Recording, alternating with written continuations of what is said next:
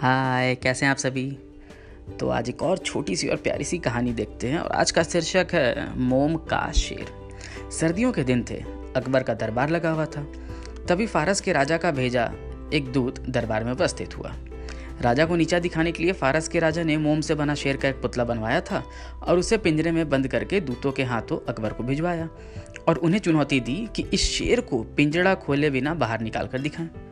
बिरबल की अनुपस्थिति के कारण अकबर सोच में पड़ गए कि अब इस समस्या को कैसे सुलझाया जाए। अकबर ने सोचा कि अगर दी हुई चुनौती पार नहीं की गई तो जगहसाई होगी। इतने में ही परम चतुर, ज्ञान, गुणवान बिरबल आ गए और उन्होंने मामला हाथ में ले लिया। बिरबल ने गर्म सरिया मंगवाया और पिंजरे में कैद मोम के शेर को पिंजरे में ही पिघला डाला। देखते देखते मोम पिघल कर बाहर निकल गया। अकबर अपने सलाहकार बिरबल की इस चतुराई से काफ़ी प्रसन्न हुए और फारस के राजा ने फिर कभी अकबर को चुनौती नहीं दी। तो ये छोटी सी कहानी थी। दोबारा मुझे सुनने के लिए यहाँ ज़रूर आइएगा।